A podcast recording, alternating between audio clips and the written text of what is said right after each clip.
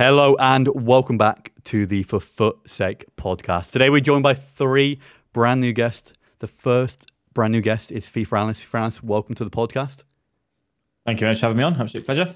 FIFA Analyst, how have you found this year compared to previous years early on? Would you say? Um, hard for me to say because the only FIFA that I had where I actually played from the start was FIFA twenty-one. Um, so I started playing on FIFA eighteen.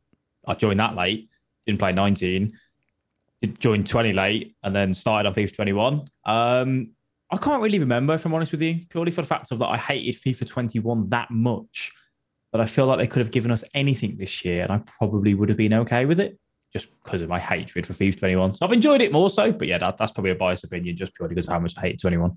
And for you as well, would you say you've always kind of looked at the game in an analytical way or is this kind of a recent thing for you? Uh... So when I started playing on FIFA eighteen, I wasn't I wasn't very good. Uh, and I thought, how can I get better? And that was looking back at gameplay um, and just kind of learning from that front. So I've always kind of had that attention for detail, I suppose, uh, picking up on patterns, like looking at other people's gameplay. How can I implement that into my game? How can other people get better and that sort of thing? So yeah, something that I've kind of done from from day one, let's say. Yeah, and uh, if you could give one kind of bit of advice to people to to how to improve quickly, what would you kind of say to do? Just one one little quick thing. Um, I'll probably say like practice with purpose. I think so many people go into FIFA because it's a video game and rightly so you should be having fun to start off with. But people just go on and play with no intent of I'm going to practice this tonight. I'm going to practice that. It's like rocking up to the gym and not having a training program or not knowing what you're doing or rocking up to football training and the manager just going, yeah, just, you know, go play a game of football. Like you wouldn't do that anywhere else, would you? So if you are wanting to get better and you are wanting to improve, actually kind of having a bit of a training routine, as crazy as that sounds, is kind of the way to go. Yeah, no, that's a great bit of advice. I think a lot of people, they assume that if I play a lot of FIFA, I'll get better at it no matter what. And definitely kind of, again, having some idea what you want to improve on will help as well. Our second brand new guest is Ladadad. Ladadad, welcome to the podcast. Pleasure. Thank you for having me. Ladadad, I remember back along, you were involved with a K S I video. How did that come about originally?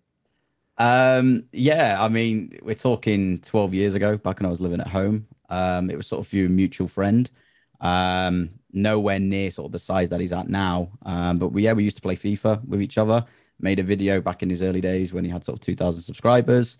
And uh, yeah, it was more to do with like your your, your skills, your, your goal compilations. You know, the, that was the content back in sort of the two thousand ten era.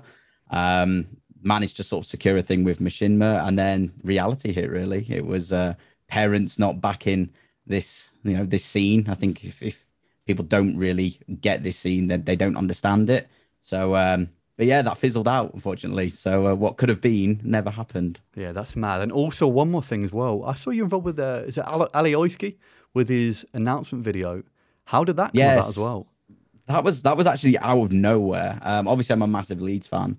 Um, Try to follow them, obviously, home and away as much as I can. And uh, Alioski was leaving us um, to go to a club called Al-Ahli.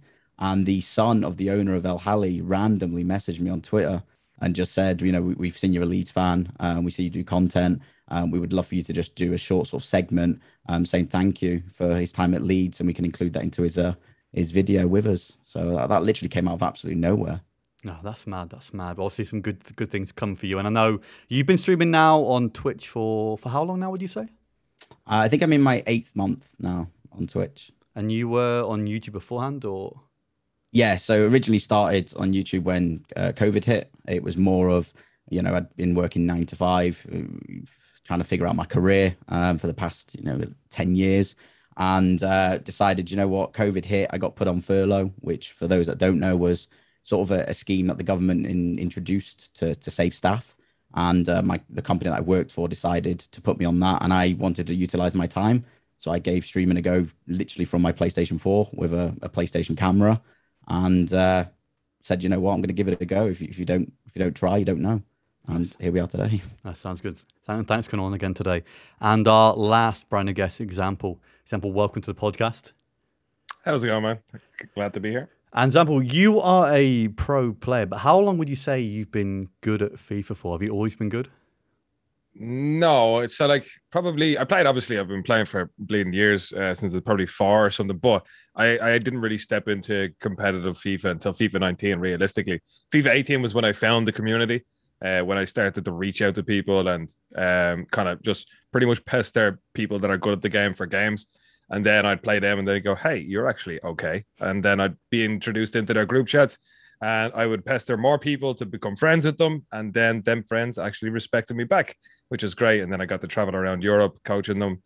And I've made a good community around myself, but also just a lot of friends as well, which is, is great. So, yeah. And I saw recently you were on Irish television. Was that last night? How did that come about as well? Uh, yeah, so we were on a segment called uh, The Two Johnnies Take on Esports, it was yesterday.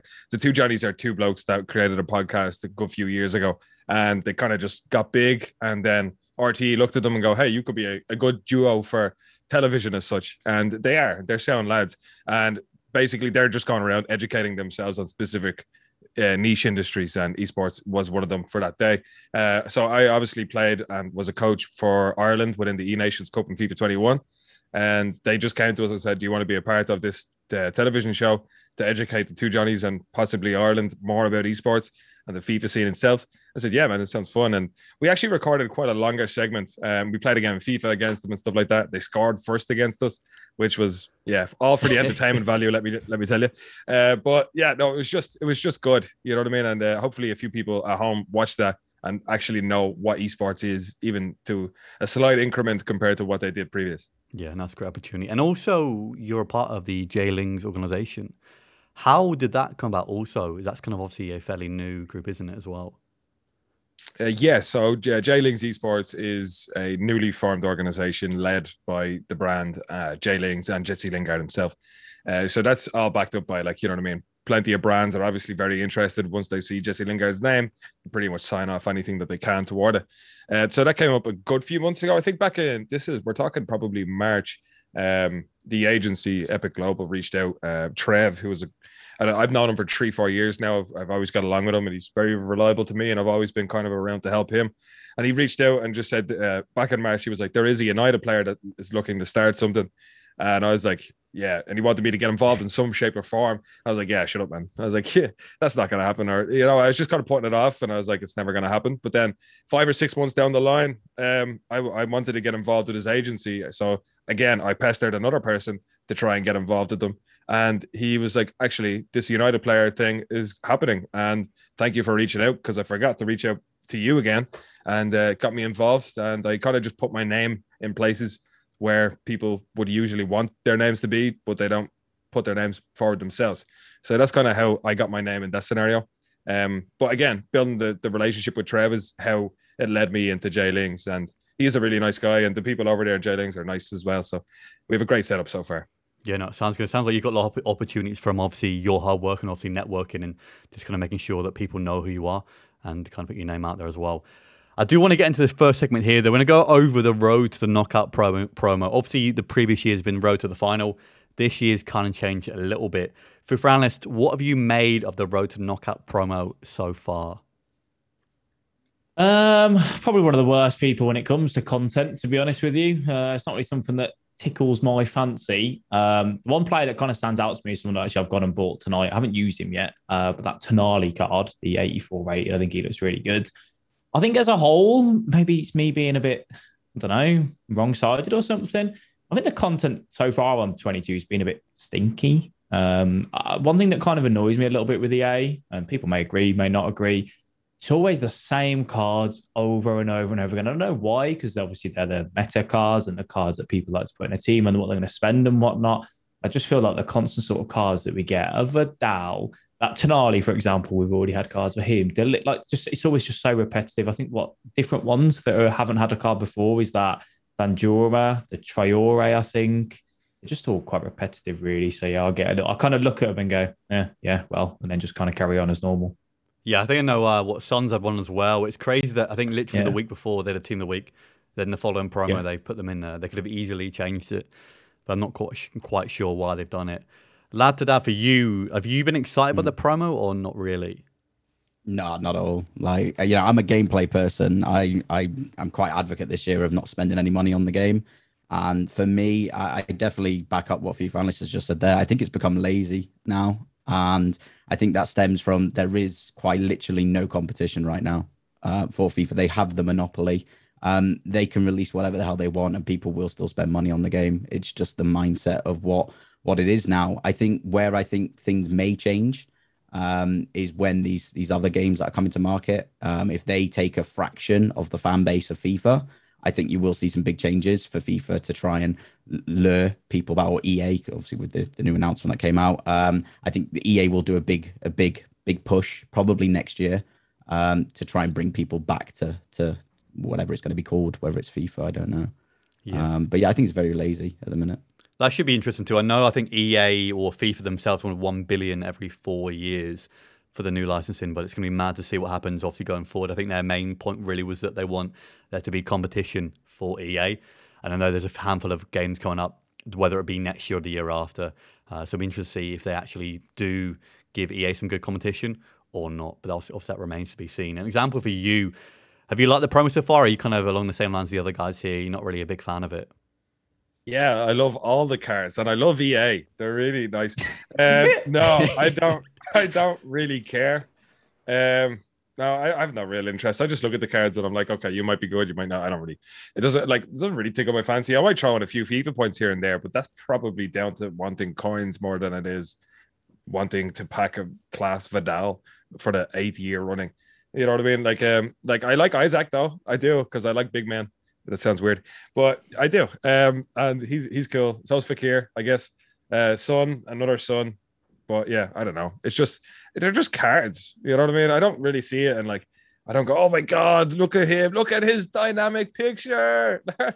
Like, uh, yeah, it's just not for me. Yeah. I think there as well, sorry to put in, to kind of go with it, that obviously for us as hardcore and whatnot, we're looking and go, it's repetitive, it's boring, it's the same sort of things and everything. I think where E A are really struggling at the minute is to try and bridge that gap between the top end cards and like the middle cards, because at the minute, getting a Joe Gomez, for example, is dirt cheap comparison to what it was last year. So we almost need some of these cards, like that Tonali, for example. If you actually could put him next to Kante, it's a very good card that's much, much cheaper. Obviously, yes, different league, different nations, but it kind of, they've got to get that, that gap right, because at the minute, there's just too much of a gap between Mbappe, Ronaldo, Neymar, Messi, all of them, and then just there's nothing kind of in between. And that's where I suppose these promos are meant to meant to do that, if that makes sense. Yeah, the weird thing right now, obviously, is the market is so, I would say compared to previous years, there's a lot of good cards, very, very cheap. I know the market absolutely crashed again today. I think Rashford went down to about seventy K, same with Bruno Fernandes as well. And again, you've got the likes of Kante who will keep rising, and then everyone else is getting cheaper and cheaper and cheaper. And I think I saw somewhere, I think you had to pack twenty-six Rashfords to afford one Mbappe. And yeah. Even back a Rashford in the per- first place is absolutely mental. But this year, I think more than any year, we'll get into that in a minute as well, is that, I don't know if you guys agree, but a lot of people I think are struggling, especially now, because they're kind of being forced to spend money if they do want to get to these top-end cars. And I know for E A, that's good. They're a business. They want to make money year on year on year. But again, we're getting to a point now where it's getting really, really tough. But I want to go back to, obviously, the promo as well.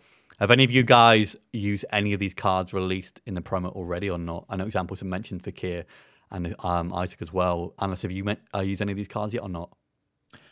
Other than that Tonali that I bought tonight, I did do a deal at S B C as well tonight. I haven't used them. Um, the only other one that I've used is that Fakir, because I think value-wise, uh, he should hopefully get one upgrade at least. I think he's actually a very good card for what he is, but the rest of them, no. I, again, because most of them I can't really go out and buy because I can't afford them. Yeah, no, it's tough. And obviously, that's that as well. Have you used any of these cards as well? Only in draft, you know, again, running an R T G. Um, I think realistically, the only game mode that I feel I get some level of satisfaction now as somewhat of a casual gamer, uh, which I feel is rewarding, is is draft. You know, there's nothing really else to do during the week at the minute. Once you've qualified and, you know, I've already hit Elite Division, it's there's nothing to do. You know, it's it's draft is the only game mode for me. Uh, so, yeah, I have used Son. Um, if I'm being brutally honest with you, I don't see much difference between his gold card and and you know that card itself. It's very minor, you know, minor upgrades that are not really that noticeable.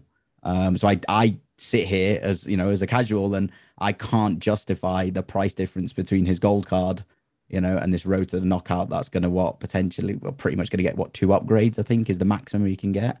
Um, I think it's, again, I go back to my point. I think it's very lazy from E A this year. Um, they're trying to, to lay out the, the promos because they will release a, a road to the final promo. Um, I just don't understand why they've, why they've done it, other than I can pinpoint it down to is laziness. Yeah, I think for them, really, it's a case of, hey, we can split this promo into two, and we can have two different names for it. And again, later on, that's probably what they'll do. I know previous years they've done Road to the Final one and released it early on. I think when they get to the knockout stages, they'll do Road to the Final two. But it seems like now they've just kind of split two promos. And in a way, they've made sure that players released now can never get to, say, a TOTS level of card.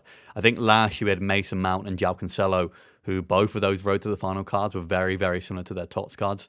That's maybe what they're trying to do, again, limit the potential of these cards early on to kind of a minimum. And again, work on very slowly throughout the year, make sure that power curve only creeps up kind of month by month. And then obviously, like they've done last year, make sure the game goes at least eleven, twelve months instead of like a nine-month period like it's been previously as well. So we'll have to see about that. But I do want to go on to the next topic here, kind of how much do you guys think this year is more pay to win than previous years? I know some guys said that it's not, and I think it depends on the level you're at as well. I know early on I was at, it's a lot of good cheap cards here, but again, obviously all of you guys are in the elite division now. When you get to that elite division, then you really feel like it hits you, at least in my opinion anyway.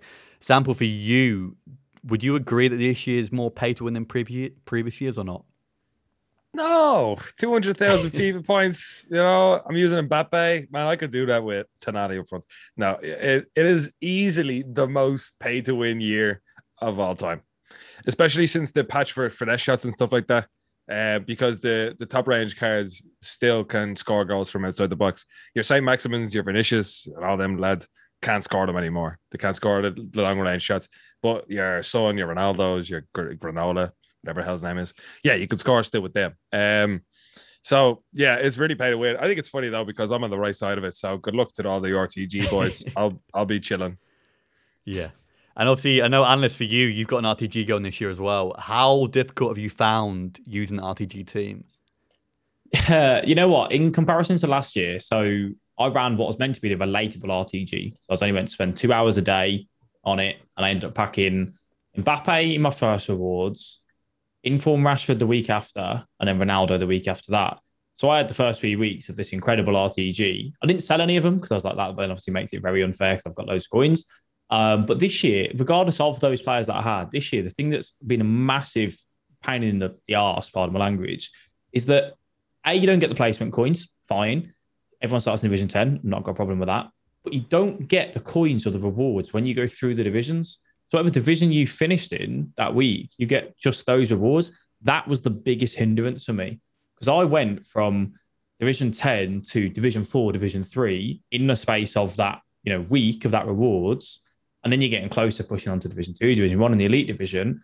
And I've had one set of rewards to try and upgrade a team. I'm, I keep looking at it, and I'm looking at some other people's R T Gs, and they're there with these pretty stacked accounts. And I'm like, I can just about afford a Mars bar. Like, I don't understand how these people are kind of getting it. I don't trade. I just play, play, play, play, play. And to me, it's the way I put it, and, and kind of the way that other people look at it, because people are going, you know, zero and twenty in week and league and getting the rewards and everything. I feel like at the minute, E A are either going, yeah, you're going to go and pack something, or go and be a trader, because they've said that trading is a part of Ultimate Team. You know, you should go and trade. That's what they said to the pros when they said that every card was obtainable on FIFA twenty-one. That was actually in their statement, which just just isn't true.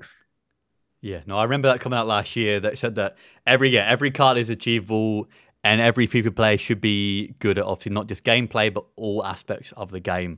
And it seems crazy. Again, I know I've done a bit of training this year also, but because the market right now is so dead, it, it makes it even harder to trade as well currently. Again, rewards are a bit, I mean, in my opinion, rewards aren't as good as they have been previously. Like I said, the two Like I said as well, there's no coin boost when you're going through through these divisions, and the packs you're getting. I think I looked from, I went from rank one, or from division one to elite. The only additional thing you really get is a player pick every week. One of one the, of three. The thing is as well though, and this is where people say about rewards being better, because, you know, certain people have said this, is that, yeah, you don't get the coins, you get those rewards there. You can take tradable, untradeable, or a mix of tradable and untradeable. The milestone rewards you get every six weeks, but you only get the rewards for the games that you've hit. So I think it's at twenty-five, fifty, ninety. You don't get those two rewards before it. You only get the one that you've hit. So I've played, I played the ninety games of Rivals with, again, within that first week pretty much. So I don't get them for another, you know, five weeks from there on in, in onwards. And actually having the chance to upgrade and go anywhere, it's seven wins per week to have an upgraded Rivals rewards. Well, that's fine for your casual play. Like for the casual guys that are listening to this, they're going, what you on about? It's fantastic. I have to play seven games of Rivals, twenty games of Champs, my nine playoff games. It's absolutely brilliant. Yeah, for, for you it is. But for someone like me who plays a ridiculous amount on a week, because obviously it's my job, it's the worst it's ever been. Like to actually grind gameplay right now, you, you don't have an option to go, well, I can put money on and do okay, or I can grind gameplay. The gameplay is just like, just at the bottom, which I don't think is personally right, because obviously that suits me. Yeah, I think you definitely need to be rewarded for playing. And again, it it does feel, it kind of leaves you a bad taste in your mouth that you're kind of forced to put money on it, and you, and you shouldn't be. Again, obviously, we can kind of sit here and say, like, we don't all put money on the game, but we probably could if we wanted to at some point. But there's people out there, again, even younger kids who probably are asking their parents, hey, Mum, can you can you give me your credit card? Let me chuck on a few FIFA points here and there. And it starts it off starts off kids early with gambling, things like that. And it, it's tough for a lot of people. And that to that for you, I know you're running, you say you're running R T G as well this year. Have you found it yeah. really difficult this year or not? Uh, swings and roundabouts, really. I think the grind to a elite division, I really enjoyed. I think that's what, again, a lot of the casual people that play the game and why we all play Ultimate Team, for those that don't spend money, is that grind, you know, to... to have a team that's really basic and working it all the way up to having something, you know, that is is worthy of an Ultimate Team. Um, I think where my mindset has changed has probably been the last week. Um, I've enjoyed the Champs qualifiers. I've enjoyed Foot Champs. You know, I feel like it's very rewarding for me. Uh, where I find where I'm starting to get a bit angry towards E A um, is Division Rivals. Like every game I'm playing against, I'm rocking in-form Luis Suarez right now. You know, and I'm coming up against Ginolas and Mbappe's, Neymars. I played the pro player last night for Lille, and I lost two one to him. And I'm sat there, I'm using, you know what I mean? I'm using Insigne at left mid.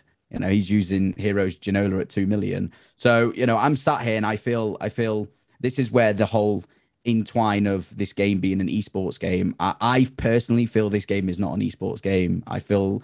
Um, young Timmy, as I refrain, always say on my stream, you know, that thirteen-year-old who might be good at FIFA, but just doesn't have the facilities to go out and spend, you know, five grand on a game, he's at an unfair advantage to try and make this a career, in, in my opinion. There's no other esports game out there that, you know, yes, I know that it's like a seventy thirty split, seventy percent skill, thirty percent your team, but that's still an unfair advantage. You know, take take Rocket League as an example. That is all skill-based. It doesn't matter if you put money on the game to get a skin. It makes no difference to your gameplay. And I feel this is where, right here, right now, I can't qualify FIFA as an esports game right now. Yeah, no, it's tough. I know, I know speaking of guys beforehand, speaking to Zelonius, and he said, like, you've got to spend at least, I mean, like three, four thousand pounds minimum to, to even be at level to compete as well. And it's it's not easy. I mean, you, you can't expect your average person to be able to chuck that money on every year without mm. the kind of guarantee of getting that money back through rewards or even from competition winnings as well. So it's very difficult. But like to that, have you found the reward system within the game as well to be worthwhile currently or not? I think I think for Foot Champs, definitely. Um, I think the casual player can quite, I think there's quite a lot of people that have been able to get eight wins. And that does give you, you know, the premium team of the week pack, which is something that they may have not had before. Um, and I do, I do like it for the casual gamers. For for pro players, not so much. But then you look at it and you think, well, why do they need to be rewarded even more when they've already chucked on ten grand and they've got? The way I look at it is, why are pro players playing? You know, the ones that have got a ridiculous team, why are they even playing Foot Champs? You know, what are they improving their team towards? The way that I so again, I can only base on some of the teams that I've seen. Like quite literally three days after the game came out, you know, it's it's like, why why are you bothered about the rewards? Yeah, I think it obviously changes this year as well. I know Division Rivals is the place to be for pro players. Again, Foot Champs doesn't qualify for any events. It's all about Division Rivals this year, so we'll have to see about that. But again, even guys like Anders chucking out the the forty and oh tweet on Foot Champs. I mean, mm. you stop at sixteen and oh. There's no incentive for these top guys to even go further than that as well. You don't get any, you don't get an extra bonus for going twenty and oh, which I think no. they should do. There should be another incentive there, but it feels weird when you get to that sixteen or the rank one kind of point. Then after mm. that, like, what's the point? After I, that? I think where they could fix it, if I'm being honest, in my opinion, would be for the pro players, would be to have extra uh, rewards in division rivals, you know, so like the elite division have different tiers in elite division, you know, so somebody who's because realistically speaking, I could be a seventeen hundred skill rating in elite division and you could have somebody like, you know, uh, first one like X L Tom, you know, who's at two thousand two hundred skill rating, but I get the exact same rewards as him. Yeah, no, it's, it seems crazy. I know. I mean, a lot of the guys in it, I think right now, especially the elite division, is there's so many people in it. I don't think there'd be that many it's people. It's too diluted. Yeah, yeah, it's too it's too diluted. It, it, the way I tweeted it the other day is that what E A wanted the elite division to be and what it actually is, it's just a glorified Division one. So now, instead of it being ten divisions, there's, there's just eleven divisions, and Division ten is the new Division eleven, and the elite division is the new Division one. Because they thought it would be difficult to get to, but because of the win streak bonus and the no relegating, yeah. If you are a Division One player, if you got to the elite division within the first week of the game coming out, that was pretty impressive because you were matching pro players back to back, you know, in Division One. Now everyone else is in the elite division. Division One players can't match elite elite division players. So if you are a Division One player, you are naturally going to go and make yourself into the elite division because you can't get relegated once you reach rank one. And you get the win streak bonus. So it's just a diluted Division one, really. Yeah, and I think going off last year as well, I think if you were Elite three and above, I think you're around top two thousand, three thousand in the world. But I think right now the Elite Division, I think from what I saw earlier, I think it was around thirty thousand people in there. Yeah, yeah. yeah it almost seems like if, if you're a yeah. Gold two player and above, you're you can get in the Elite Division. And that's not how it should be, I don't think, anyway. I mean, the only thing that saves E A in a way with this, in my personal opinion, is that the fact that they've got six-week seasons to change the gameplay or change the systems within the game. Do I think they'll change that too much? Probably not. There's been no guarantee you get relegated more than one division. They've said you'll get relegated a division. They've not said how many. And again, I think a lot of people will end up in Division three and upwards just through keep playing the game. I don't imagine people get stuck in Div ten, Div nine, Div eight. If you can beat people every now and again, you'll gradually go up through divisions. Will people get stuck? Probably. But for most people, I think they'll gradually work their way through. Um, and when you get to that top division, it's going to be so saturated. It's going to be kind of difficult to really see who the kind of top players are as you go through. Uh, I, I, think, what- I think just on, on that note, though, I think I think you've got to look at it from E A's point of view as well. You know, if you were the owner of E A and you're making more and more money every year and you're making very minimal changes, why would you change it? You know, like people are moaning left, right, and center, but yet they're still making like more money on the previous year. I think that's where I say it ties back into if there is a, a competition with these two new games coming out, um, or E A do lose money one year or they break even, then they realize that they need to do something. I I I I sit here and I can't see the I can't see it changing right now. There's no reason for it to change, unfortunately. As much as we all we're all sat here saying it's not great, you know, but we still play it because it's the only somewhat playable football game on the market right now. Yeah, and that leads us to the next question. The example I want to go to you first for this one here though is: do you think there'll ever be a way to make the game less pay to win, whilst allowing E A to still make the same amount of money that they do currently? And this is a pretty tough question, honestly, but do you think it's ever going to be a possible example? See, it's a tough question if you have an answer for it, but the honest answer is no. um, like, it's, it, that's just it. That's that's the answer. Because, like, how, how are they going to do that? And why would they do that? They're making so much money. It wouldn't even make sense in a business term. And, like, people like to spend money. People like to gamble. Kids shouldn't be able to gamble, but people like to spend their money. And who should tell anybody? You know what I mean? You want to spend your money on hookers. I don't care. It's your money. You know, like, I don't really care. Um, do I, like, should E A be, you know, lawfully strict on themselves? Yes, but I don't. Th- I don't see it happening, and I don't know why they'd want it to happen, which they don't. You know, unless they get cancelled, which. Cancelling a few billion dollar company isn't going to be exactly easy. So uh, the honest answer is no, it's not going to happen anytime soon, as much as we want want it or we want to, you know, other games to come in. And I think the uh, lad to dad mentioned, like, you know, other games coming up, football games and stuff like that. They're not going to have a patch on E A. They're not even going to come close. They're, they're so far behind. They can make Bobby Firmino look like the so-and-so that he does, but it's never going to be close, man. And, and, like, yeah, they can stick all the tattoos on them they want. It doesn't matter. They're, like, E A are that big. E A are the creme de la creme, the McDonald's of gaming. It's just not, football anyway, it's just not going to happen. I don't see it. I can't see it. It's not going to happen. And FIFA analysts, do you, do you agree there? you think there's any way I'll, they could I'll, ever change? I'll give you something, so at least there's, a, there's an Sorry. answer to it to an extent. No, no, no. You, you, I completely agree with you on your sense. The only way in my eyes that E A can still... like they can't ever make the same amount while making the competitive aspect of it, you know, fair. The only way you can make it a little bit better um, is that once you reach that verification status, you can play in the online qualifiers, then make the tournaments or whatever, is by giving them unlocked accounts. Because um, a lot of your pros are still going to want to spend because they want to get to that verification status as quick as they can. And let's be honest, people, when they see all these pros spending it, the majority of them now aren't putting barely any money in themselves. It's their organisations that are doing it for them. So the org is going to look at it and go, how can we give our player the best possible chance to get to those qualifiers, to those, you know, tournaments? Let's give him those FIFA points, regardless of whether he's going to get an unlocked account in those qualifiers to play it or not. A lot of people will still, you know, fund quite, quite a lot. Yes, obviously, some people will hold back and go, well, actually, we normally give you five hundred thousand FIFA points. Now, because of the way it's changed, we're going to give you three hundred thousand. But, you know, E A still would make a lot from the pro scene. Wouldn't be as much, but that to me is the only way that it could potentially, you know, go fairer. But again, that's still not the right way to go about it. Yeah, no, I mean, like I said, both both of you guys said it's virtually impossible. I think you always get guys who complain about, obviously it's paid to win, E A shouldn't do all this, but again, you can't tell them not to make more money. You can't go to a business and say, hang on, like, taking less money, don't be like this. You can't do it. This has always been my thing though. The way I look at it is, how can we make more money? How can we do better? They're making an incredible amount of money now, but they could also make a hell of a lot more by making the gameplay more fun, better, quicker, better servers.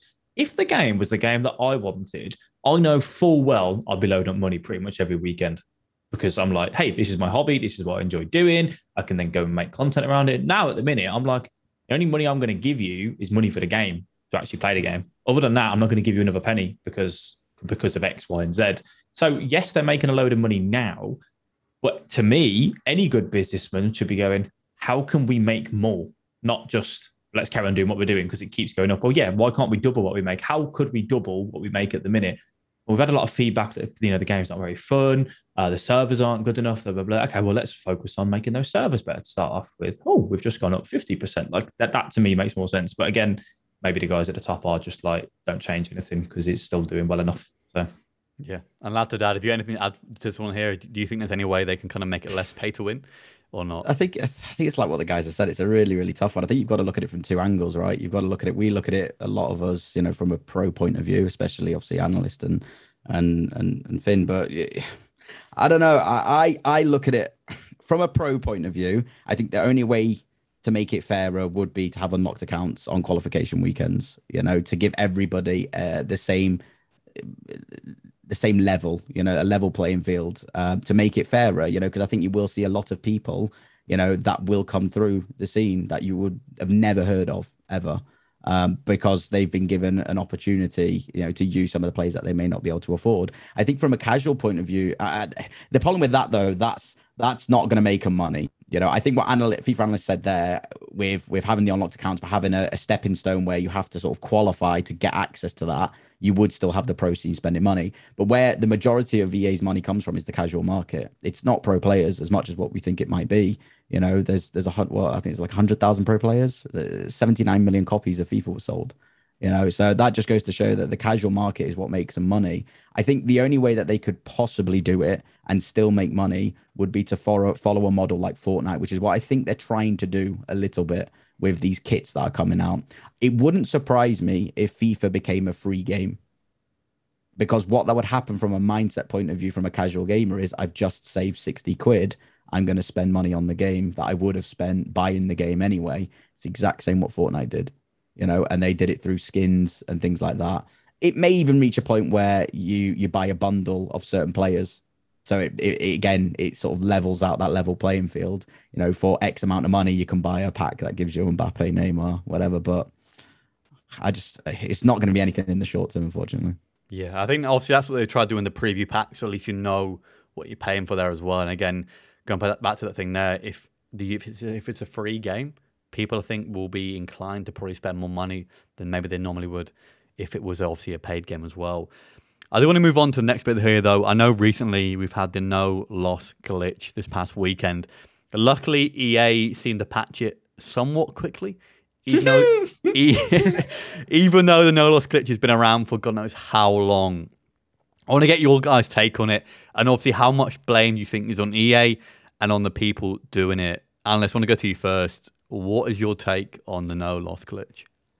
First of all, they didn't patch it very quick. Um, so I found I found out about it the week before. Uh, I messaged them and said, this is in the game, you know, go and sort it. Uh, a week later, it was still there. Um, it, it's E A's fault, of course it is, without a shadow of a doubt. And the reason why I say it's E A's fault is it's the same no-loss glitch that's been in the game for the last two, three years, to my knowledge, at the start. I know it was definitely there last year.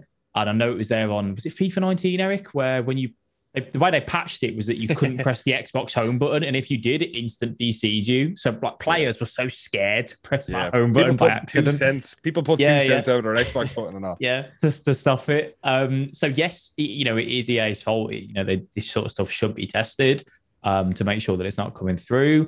The people that did it though, however, regardless of what you say, it's cheating. To me, I'd go to the level saying it's a bannable offence. Obviously, E A aren't going to go to that level because the sheer amount of players that are doing it. Um, you know, for a while, and people go, oh, well, it's E A's fault. They're the ones that did it. You know, we just uh, exploited it and whatnot.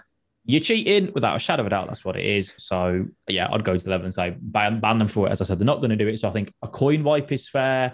A ban of weekend league for a whole season's fair. Like any other esport, any other game, any other walk of life, if you cheat in something, in no way is it, oh, well, it's all right. It's not my fault. It's someone else's fault. Like people were saying to me, it's just, you know, it's not our fault. E A should do it. Like, I'll put it this way. If I walk into the shop and I go and buy my shopping and I realise, oh, you know what? They didn't scan that or didn't scan this or something. And I walk out with it and then the security guard goes, you didn't pay for that. And I go, yeah, but the cashier didn't scan it.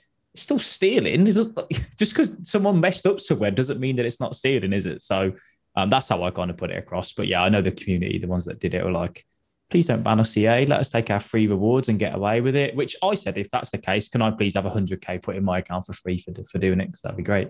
Yeah, I think I saw. I think I saw Steve Stokes post about it. Said that why not give the people who didn't do it a bonus? If you're not going to punish everyone else, at least give the people who didn't do it some kind of reward. Lad to Dad, for you, are you in a grill here? Do you, do you think this is the right way to go to ban people? Yeah, yeah. I mean, it's it, it's E A's mess up. You know, there's a lot of things I would say, but I, you know, I'm trying to keep it P G. Um, it is it is a mess up. I think what's even more infuriating is it's the same game every bloody year. Like, how can this be a thing? You know, you've had a beta as well that came out, you know, that thousands of people tested. It's not just that issue, though. There's been a string of issues with this game. I mean, let's red picks, tradable. Like, how can that change? You know, that has never been a thing. How how on earth can this all of a sudden be a thing? You know, so I mean, the only thing that I can I can look at is somebody's done Control C and Control V and added a character, and it's it's messed up, but.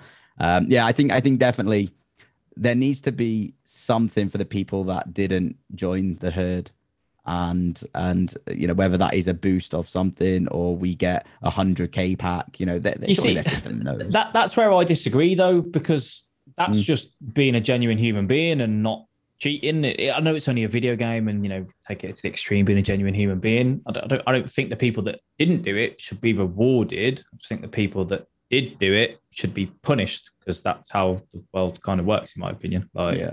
you, you know, you did the right thing, well done, and you get a clap on, you know, tap on the back sort of thing. But the people that were wrong definitely should get some form of punishment. As I said, me, it would be a ban. That's not going to happen. But if it's just a ban from weekend league for like, you know, two, three weekends, or a coin wipe randomly at some point on their account, or take their top three cards, or give them a week's ban from the game. I don't know. But yeah, I just think punishment is, is the better way for people to learn, rather than going, we're not going to give you anything. I'll tell you what, we'll give the people that didn't do it though a clap on the back sort of thing. But just just imagine the situation though, if the people that didn't did it got a free baby icon, just as an example, you know, I know it's never going to happen, but got given a free baby icon pack, those people that exposed it would never ever do it again. I think even if they got a weekend league ban, they'd still do it again for a weekend quite, league. Quite, quite possibly, but like, I don't think that's it's enough of a deterrent, because people go, oh, well, how do we know? We know what E A are like when they mess up or something. We've seen it times where if you opened your rewards at this point when something was bugged, you got given those rewards again. But there was one the other week, wasn't there, where if you opened something within, was it the, was it the red picks where you, I think you opened them, you got issued them again or something like that? I can't remember. It's been that long. The one, like, the watch pack I, was probably what it was, wasn't it? Was it the ones to watch? Yeah, yeah. yeah so you had you to open, open the, at a certain time. Yeah, yeah. When you open the ones to watch pack in that thing, you got given a gold card or any card, just not that ones to watch. So some people got Mbappe's out of it and then got their ones to watch back again because obviously that was what you know they bought. And it's just like, yeah, I think I think the system of fairness with E A definitely something they don't get right. An example for you, I know you've been sitting quiet on this one. Are you? Do you think people should be punished? What do you think for the no loss glitch? I don't think there's much else to say, to be honest with you. Um, like, yeah, fair fair amount was said there, but the lads that I agree with. Uh, I I don't know. Should people be I don't know, reprimanded? Probably, yeah. Are you stupid for doing it? Yeah. But would I, would I have done it? No, because I'm not allowed to say I would have. But um, no, like, it's just so stupid. You know what I mean? Like, E A, man, they do it every year. Like, pretty much is, there's some sort of no-loss glitch every single year. There's still no-loss glitches on P C. Regularly, you know what I mean? So it's just it's just funny, man. And I don't understand what their issue is uh, and why it's so possible. um, I, yeah, like people did it. People will hopefully get reprimanded for it. Um, but because of the amount of people that did it, it's it's going to be really funny to see what actually comes from it. Because I don't know, man, can they actually like you know ban people for like fifty thousand? Let's say, if even probably forty to fifty thousand, I'd say. Uh, I doubt it. I can't. I don't think they can ban them. Will they take the cards off them? No, but maybe, maybe whatever the hell they earned from, say, the rank one that they got, the lovely twenty and zero, um, they might put their coins into minus or something if they're already on zero, or just take the coins back from them. Should it be more than that? Yeah, but probably the coin total will definitely come down for them, in in my opinion. And you might see the first time somebody's coin balance going to minus. Yeah, that should be interesting anyway. I want to go to, go to you for the next topic here, though, as well. We had the recent patch also, and I know they've done a lot of things regarding attacking stuff. I know obviously finesse has been finesse, um, been nerfed. And kind of defensively this year, I think if you sit back in your box, you kind of you are rewarded in some way because, again, at least now finesses are gone. You can sit back and allow it. But would you say the patch has done too much to affect going forward and attacking for players? Sorry, yeah, example, yeah, for you. I was like, wait, I was scratching my head now, man. Um, all right, so you see, it's great being paid to win because finesse shots and long shots in general aren't gone if you have good players, which is great. Um, it's unfortunate for a lot of you guys, but it's great. Um, and like, I think, yeah, I, I get because the way I defend, I pretty much, yeah, I, I play a game of chicken, uh, but based around decisions. It sounds a bit weird, but I have a philosophy behind it. Um, but pretty much, so I kind of sit back and I don't mind not having the ball. You know, like I'm I'm okay with defending, you know, let them come to me and I'm like, yeah, I'll just take the ball. Then I'll work around and I'll try and, um, you know, kind of work the gamer out in that way. But yeah, in a sense, like there's certain things that I'm glad that the keepers were slightly nerfed inside the box. Um, they didn't kill keepers altogether, but yeah, in some aspects they did because keepers are really, even when they were really good, they were really stupid at times as well. So the stu- the stupidity still exists, but the like the lack of overpoweredness, I guess, still exists at times. Um, so yeah, it's just it's just weird. And then outside the box uh, shots, they can go in, but you see the issue with the finesse shots outside the box. Well, not even just finesse shots. The finesse shots were patched. Uh, accuracy for finesse shots was patched. Uh, but via tuning, but the the finesse shot wasn't actually patched to begin with. It was just goalkeeper animations. Uh, what they haven't touched at all is driven shots outside the box. By driven, I just mean a circle or B. Um, so if you actually, you know, go cross net and shoot that way, try maybe a little green timed if you can. It actually still works pretty well, in my opinion. I've scored. I scored a brace with Kante. Put it on my TikTok um, from range. It was class. Uh, so, yeah, it's definitely possible for, for players with awful shooting to score them. It's just whether you have, one, the audacity, and two, the know-how. You know, would, and... Um, sorry, go ahead. Would you say they've done enough with this first patch? Do you think they should do a little bit more? Um, no, I, th- I don't really know, man. See, I'm this year, I, I've decided not to, like, become a critique on certain things that E A do because what I say has absolutely zero impact on what the hell they're going to do. So this year I went in with an approach of pull the big boy pants up, stop me crying, stop putting negativity out to the world and just play because what good am I going to do? You know what I mean? What, like, yeah, I'll have a little cry on stream because I do want to cry. But, you know, for the most part, I, I try and pull up the big boy pants and just deal with it because whatever the hell I say anyway won't make a difference. To be fair, that's probably... a great bit of advice for a hell of a lot of people, honestly. And lad, to yeah. that for you, do you think the patch has changed the game a lot or not? How are you finding it since the patch? I I, I have, a, again, another love-hate relationship with it. I think I think the big thing for me that's happened with this patch has been two things. I think the live tuning tool, um, I think, is is a disgrace. Um, I don't think it should be a thing. I want to know what they're changing. And with the live tuning tool, we don't know what they're changing. Like I, I, I genuinely feel like gameplay has been different from nine a.m. one morning to nine p.m. at night. I'm playing two completely different games. And I do think that's down to this live tuning tool. Um, in terms of how the gameplay feels, um, look, it's it's a new year. Uh, it's obviously I'm on next gen, like all of us boys in here.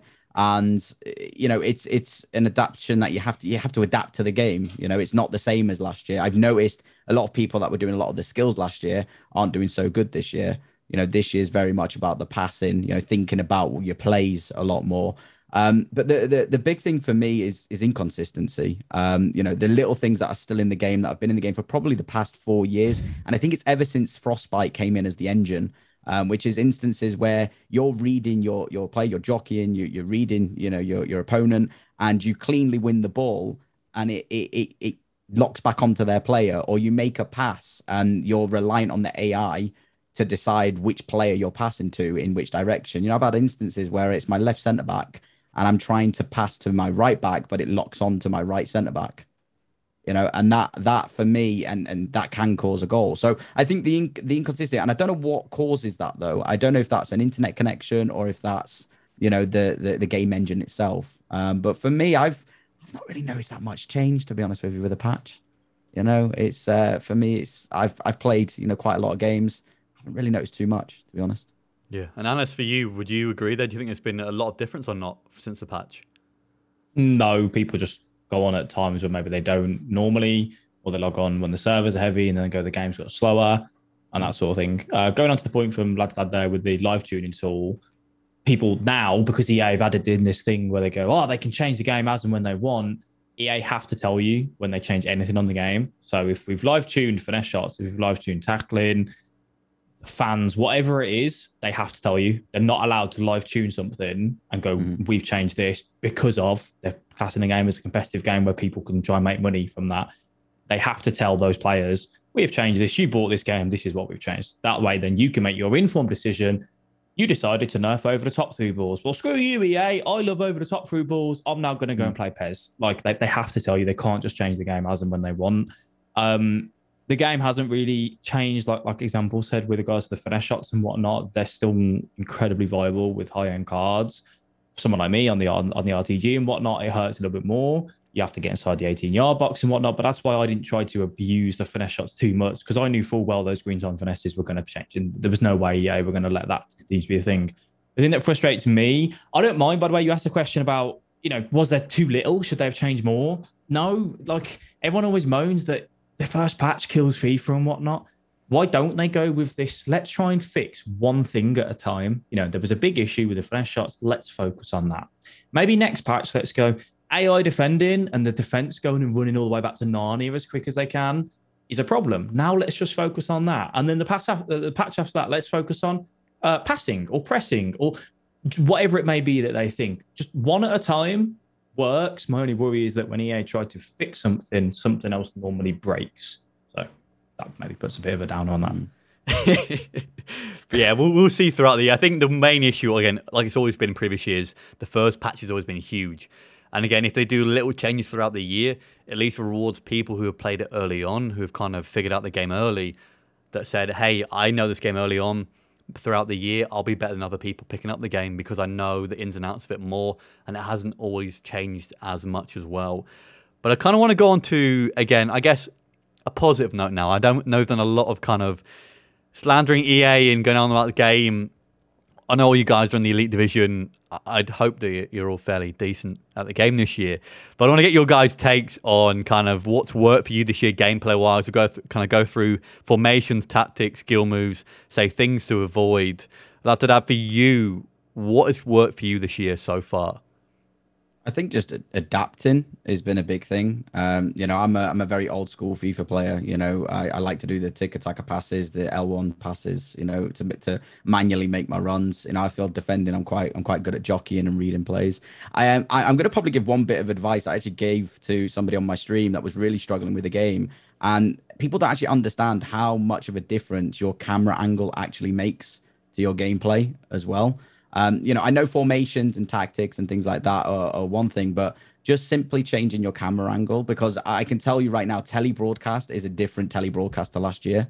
Um, the camera moves weirdly compared to last year, and the, it, the gameplay never feels central at some points. So, you know, changing changing your camera actually, I feel, makes a big difference. But I think in terms of tactics, I think it's just trying different things. We are still early into the game. I think some people keep forgetting that we're we're only technically three weeks after the game's launched, you know, the standard edition. So, you know, trying different things, trying different formations, playing around with different players that you can afford, and and just genuinely just just testing. You know, you can't get relegated in division rivals, so I don't see what harm, you know, a few losses, you know, will, will have on you really. But yeah, definitely keep keep keep trying different things. Yeah, that thing is one good thing. I mean, as far as saying no relegation is bad, the fact that you can't really, nothing to lose if you do want to try things out in rivals, I guess, is a positive there. And as for you, what has worked well for you early on in the game? Um, I, I think the thing that people struggle with, obviously, I suppose it's kind of my job to do it, is try absolutely everything and anything. Like, I think obviously when we were playing the beta, I said driven passes were good, green time finessing was good. Just don't go from FIFA twenty-one and just go, I could play FIFA twenty-one by doing this, this, and this. Like, try different things. I don't like crossing the ball myself, but I've forced myself to go, right, these next three games, I'm going to try these different types of crosses and whatnot, and kind of doing that and then making your game style around, you know, what works if you want the most amount of wins, obviously. If people are sat here listening to this and go, I don't honestly care about winning, I just want to have fun and I want to use my Harry Kane up front, my Alan Shearer, like, do you? Just find how you have fun really and kind of go with it. And if it is, you know, winning, yeah, just just trying different stuff, going, yeah, that worked, that didn't work. One of the big things that we've got, you know, kind of in coaching at the minute is asking players to take a simple thing like, okay, we're not doing enough driven passes, driven passes from the wing into the striker, because people complain about drop back so much. Be quicker on your attacks, stop being so slow, which then encourages more men behind the ball.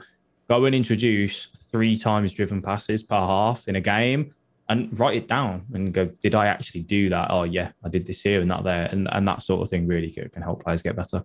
And as far as kind of formations and tactics go, do you think, what do you think works better this year as far as narrow versus wide? For me, for some reason, I cannot seem to work with a wide formation this year for some god known reason. I don't know why.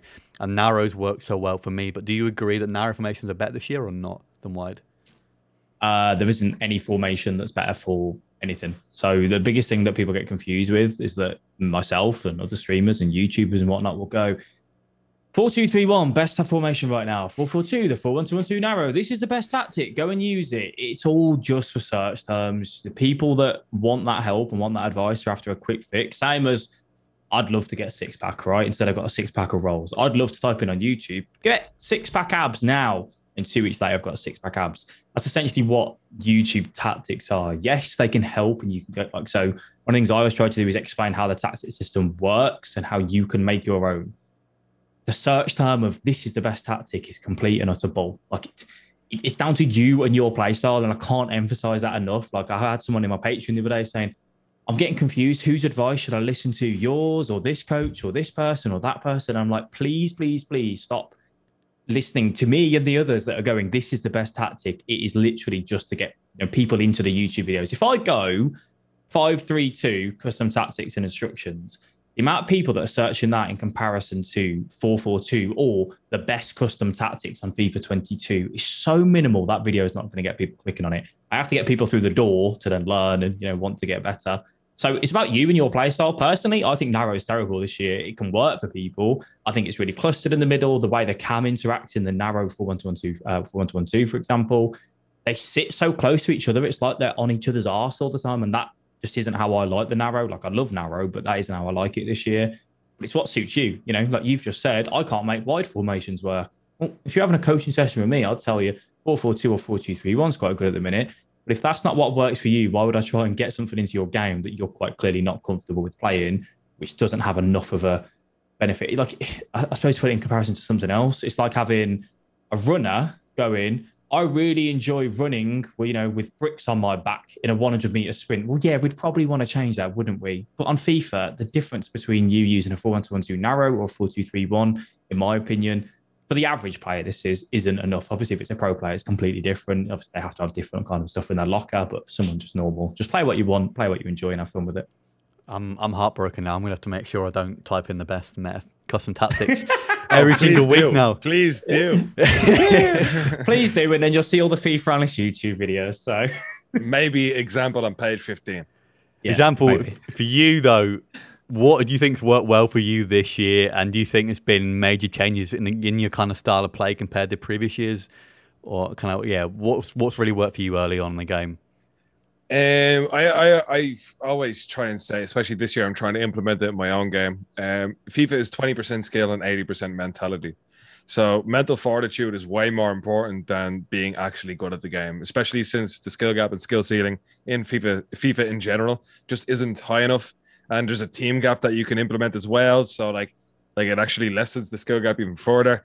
Uh, being being on top of your mental game, like I'm a big advocate of being good at something without actually doing it. So like you, you can get better at FIFA, you can get better at anything by not physically doing it. You know what I mean? There's so many different ways, like playing at a certain time, routine, um, drinking lots of water is another great idea as well. Uh, there's just a lot of different things like that that I'm doing this year that I tried to do last year, and I did know that then as well. But uh, I'm being a little bit more strict on myself since I went full-time with all this stuff. So, um, yeah, so just that part of it as well. But in terms of the actual game and the gameplay, I hated FIFA twenty-one with a fiery passion. Um, it just wasn't suitable to me. I like to be able to shoot from far. I like to be able to cross to the back stick, score corners, do everything that I possibly can to win, pretty much headlock my opponent if I have to. But Uh, FIFA twenty-one, it was just about who could get the most luck uh, based from directional nutmegs in and around the box, five three two, true balls from Narnia. Yeah, so not exactly this kind of stuff that I enjoy. Did I do well yet last year? Not really. Sometimes. Um, I'd love to do better, but the game and the meta just didn't suit me as well. This year it does, because I like finesse shots. I like to be able to cross. I like the R one and X's into the feet from the wing. I think personally for your issue for the for the wide formations, if you just look for the striker from a wing position and just whack it into him, fizz it into his feet, you'll get a lot more joy out of using wide formations. Because if if you're in a cluster slash uh narrow formation, using an R one and X isn't exactly uh, beneficial. It it just gets the ball to somebody faster, but an R one and X from the wing inside actually makes them get the ball, because it would not have reached them otherwise, you know, because there's a queue of defenders or midfielders in front of you. The R one and X, by the way, has to get patched. It's crazy. Yeah. It's so fast, man. I swear to God, sometimes I don't even see it. And uh, I actually brought out a video the other day as well where I'm um, Uh, you can actually shoot with the R one and X now as well, which is funny, but you can't have anybody near you. Yeah, I just tried it in skill games for the for the, for the fun of it once the tuning went live. And um, I yeah, it's really fast. um, but yeah, pretty much this year, is it going to be good? Probably not. But hey, I'm here for the ride. Yeah, I think definitely. I think, yeah, the, for some reason, the driven passes, the touch after that is always perfect too. Literally yeah, the perfect touch. Every single time. You could do it with anybody as well. Manolas, man, he spreads that shit. um, we got a question here from Diego, simply D G I. He said, what advice would you give for players who are struggling to make the rank two to rank one finish in weekend league? Uh, and also, how do you think E A can fix the elite division problem? I know we've kind of gone over the elite division problem with that kind of to make the elite division, say, more exclusive, really. But how would you say an easy way to make the rank two to rank one jump? Unless I go over your first this one, kind of anything simple to help people get to that next rank in weekend league? First thing that I'd ask you to do, especially this year, because I know it's changed and people may call me toxic for this, but if that's what you're after, uh, when you get to the twelve wins and the sixteen isn't obtainable, stop giving away those wins, play those games. Um, purely because for you to get to that rank one, you're going to have to get used to playing at that E L O in weekend league. So don't give those wins away. I know obviously it's nice to do for everyone else in the community, but for you and your personal achievement, you're trying to get to rank one, even though you can't get there, playing those next three games actually will be kind of, you know, crucial to you, to you getting there in the future. Um, it really comes down to, like Ample said, you know, mental is, is a massive thing in FIFA. So I won't really go over that, but that is a big part to you and kind of what you're doing in weekend league. I'd be asking you always to be thinking about what's wrong in your game, what can be fixed, and how are you going to work on that during the week. So Usain Bolt has a has a good quote um, that he got asked the one time about saying, you know, how do you always turn up at the competitions and, you know, win the races? And he says the competition is the easy part. It's actually the practice and the, you know, the work behind the scenes that you don't see that is is the hardest.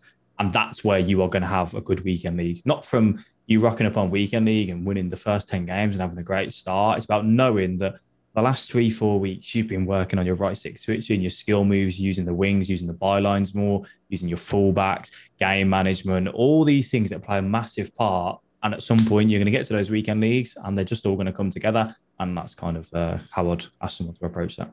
Yeah, so if, if you guys stop getting gifted wins in weekend league, um, you know where to direct your anger towards hey, there as well. Look, look, look I'll, I'll get a lot of hate online, so that's fine. I'll take that. I'm here to help people get better. And that's one of the things that we'll do. Example for you, what would you kind of give us a little bit of advice to people to kind of get to that next rank in weekend league?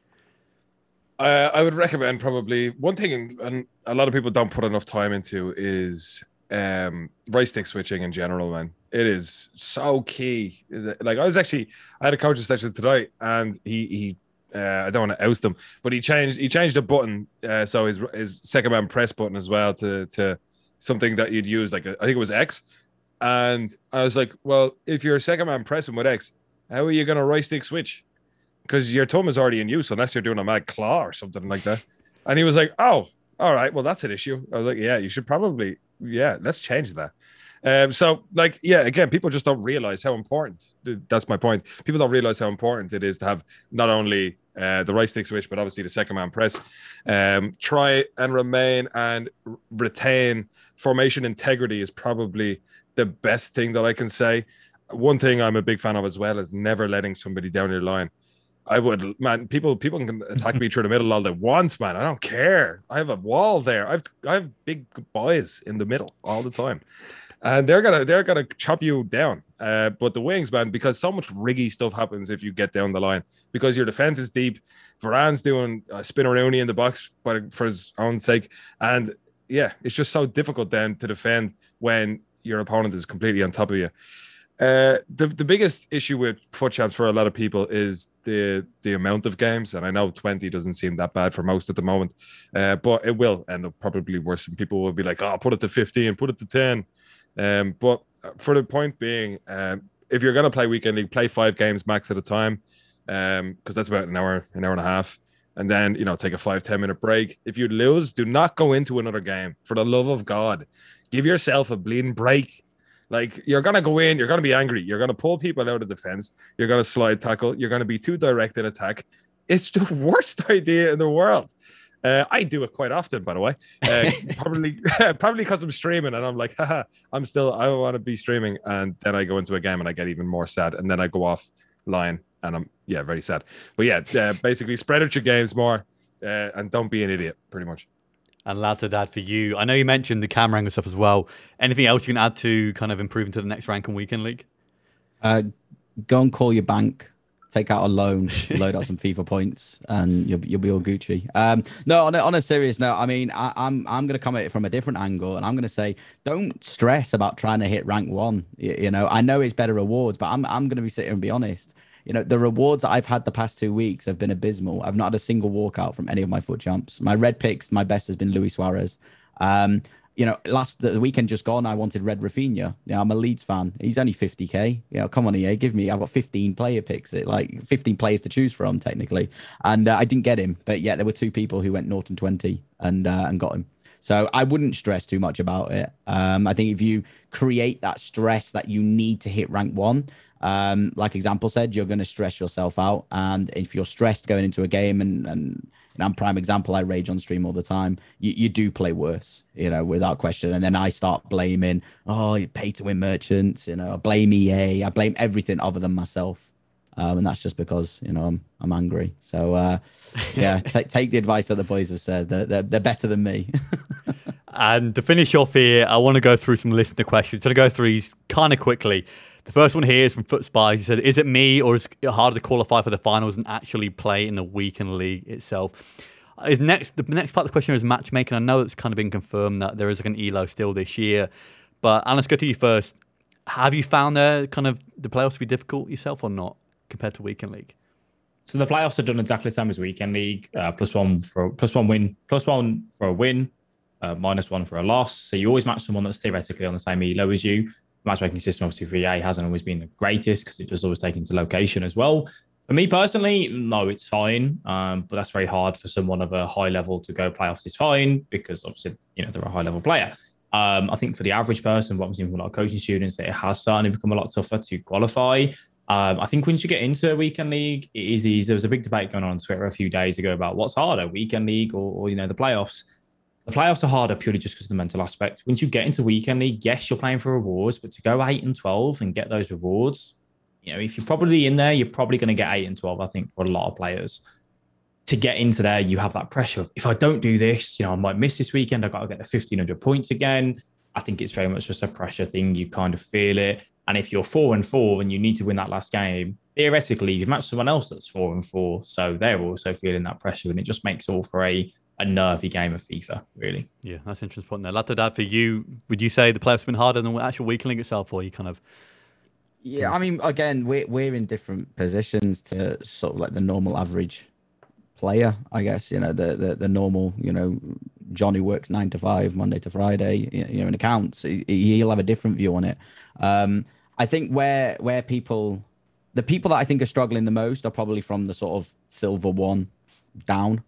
Um, they're the ones that I really feel for this year because they haven't really got much to do on the game. There's there's there's not much, you know, other than foot champs really to do on the game um, right now.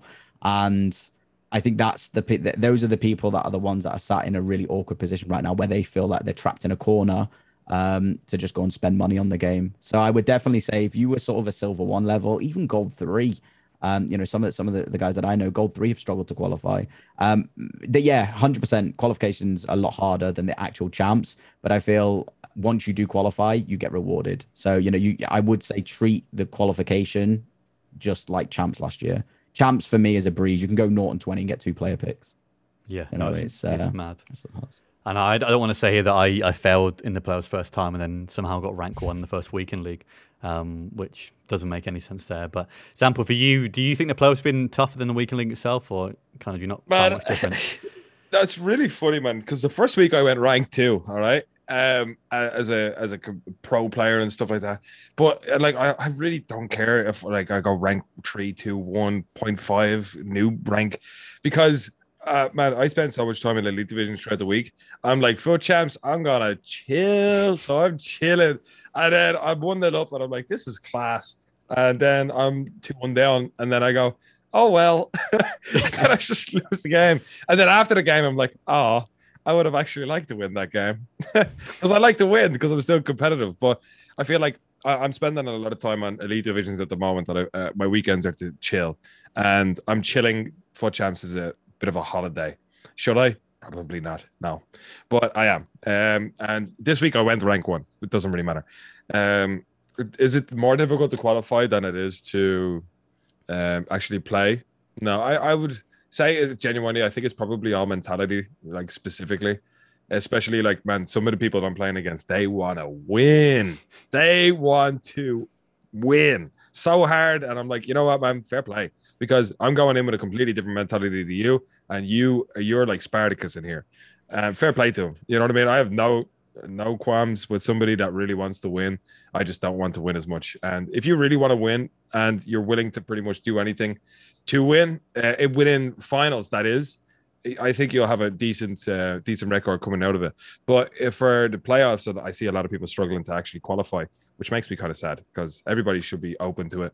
And it, it's a real grind to get the fifteen hundred points and then play the nine games. I think just scrap the fifteen hundred points. You know what I mean? It's such a long process. I feel bad for some people that don't have the time. Um, I don't even know when to play the nine games these days. Like, do I play it on a Tuesday on a random stream? Do I play on a Friday so I can, you know, clickbait for champs? Like, it's just a bit of a mess. You know what I mean? Hey, don't be laughing at clickbait, mate. We all love it. To be fair, I, I, did, I did it on Friday this week. My thinking behind it really was that Friday's probably going to be easier. If people are in the weekend league already, they're going to be playing on a Friday. I know a lot of guys are here playing it early. on a, They're getting all their games done even on a Friday or Saturday. So playing it late really isn't a bad idea, especially because you can qualify for champs later than you have in yeah. previous years also. Uh, another question here. What players do you guys focus on in your team? Ones who are meta or players you personally like in real life? Ladada, for you, what would you say here? Meta or players you like in real life? I went in with the mindset this year that I'm going to use players that I like. Um, so I actually rocked Patrick Bamford up till Division three. Um, I played like a, over one hundred odd games with him, scored like one hundred seventy goals. And I looked at it, I had a different mentality. I was like, you know what? It's quite fun when you when you see people with Mbappe, Neymar, and you're beating them with Patrick Bamford. You know, he's scoring a hat-trick against you. But then it definitely reached a certain point where it was like, you know what? I am genuinely causing my own headaches and my own pains because, you know, there's games that I should be winning. You know, Bamford had eight shots on goal and hasn't scored. Um, you know, maybe that's the reason why. And the second I took him out, you know, it was sort of like back-to-back wins.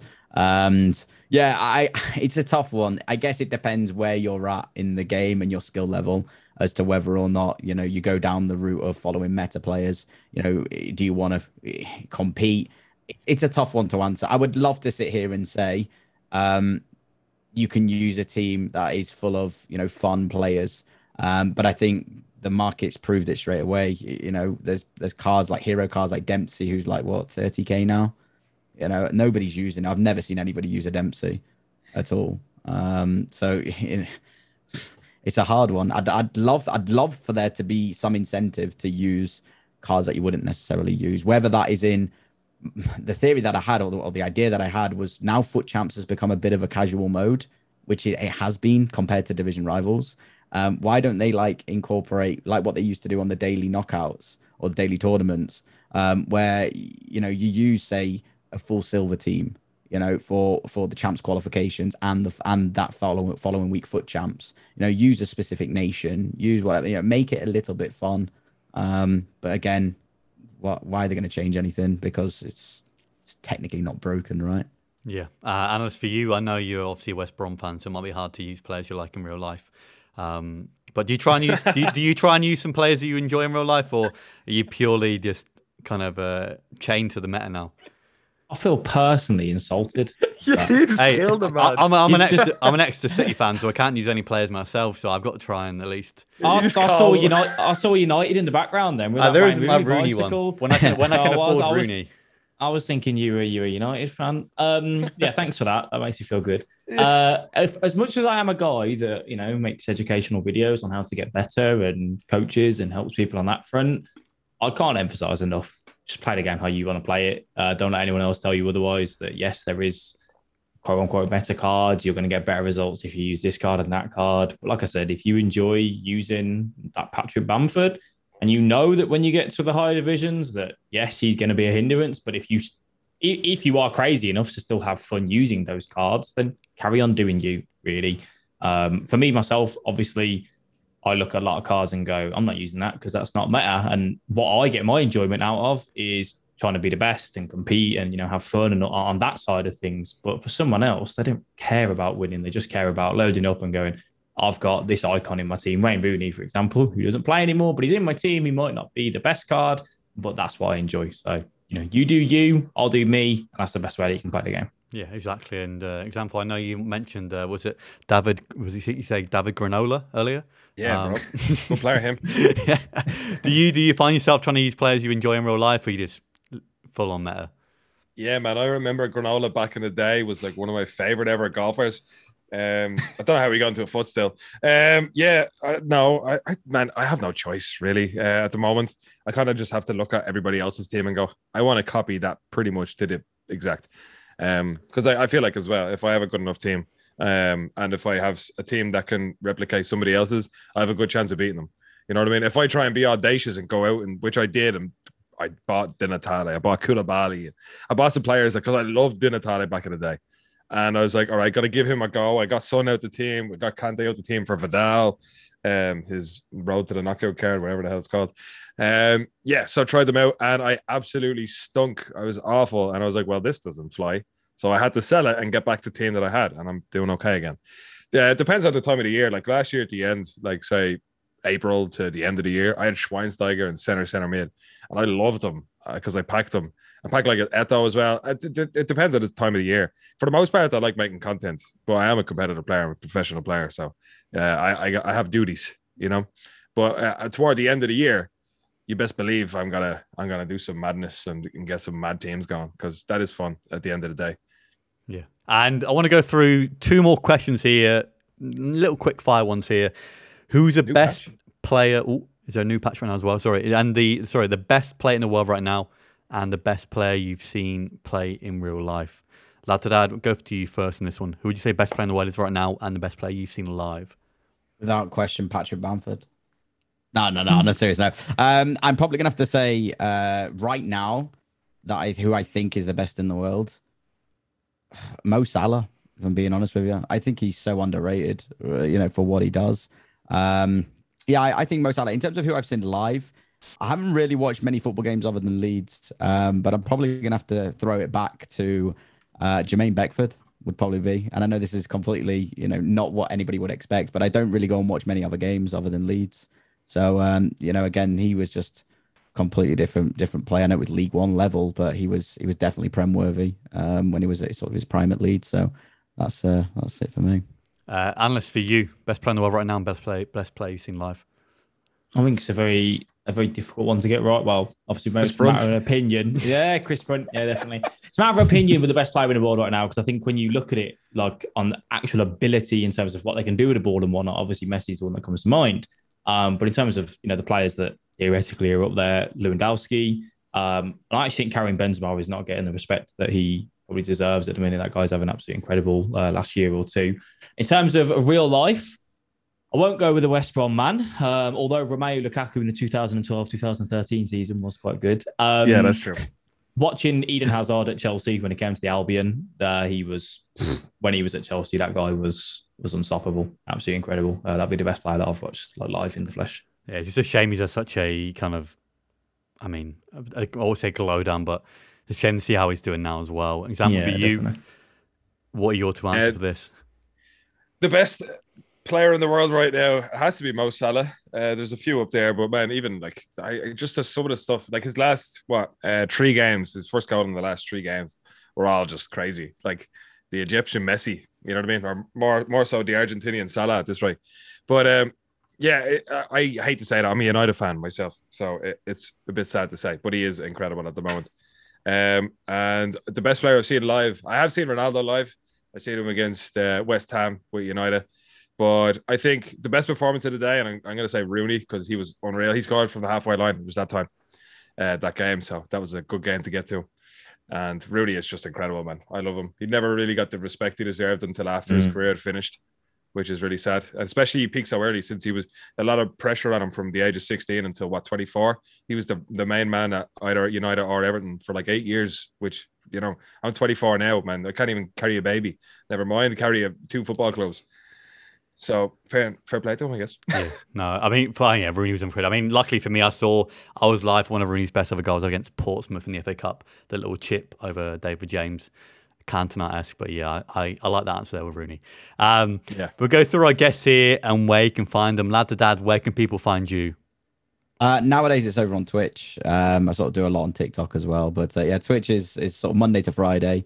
Um, anything from sort of nine thirty p.m. onwards, uh, but the schedule will be subject to changing. But uh, yeah, over on Twitch, come say hello if you guys want to. Sounds good. FIFA Analyst, where can people find you? Anywhere, just at the FIFA Analyst is where you can get me. Twitch, YouTube, Twitter, TikTok, all that stuff. And have you got a stream schedule right now as well? Uh, yes, I do. Uh, stream Monday to Friday, ten a.m. till two p.m. Uh, and then Saturday, same sort of time, and Sundays on the evening. An example, where can people find you? A little bit of a mouthful, but it's example without the E's underscore XX. Um, I'm a mouthful too, so yes, hello. And also with that, you can find me on all platforms, you know, everywhere. I stream five to nine or so on every single day and upload every single day on YouTube as well. Perfect. Thank you very much, guys.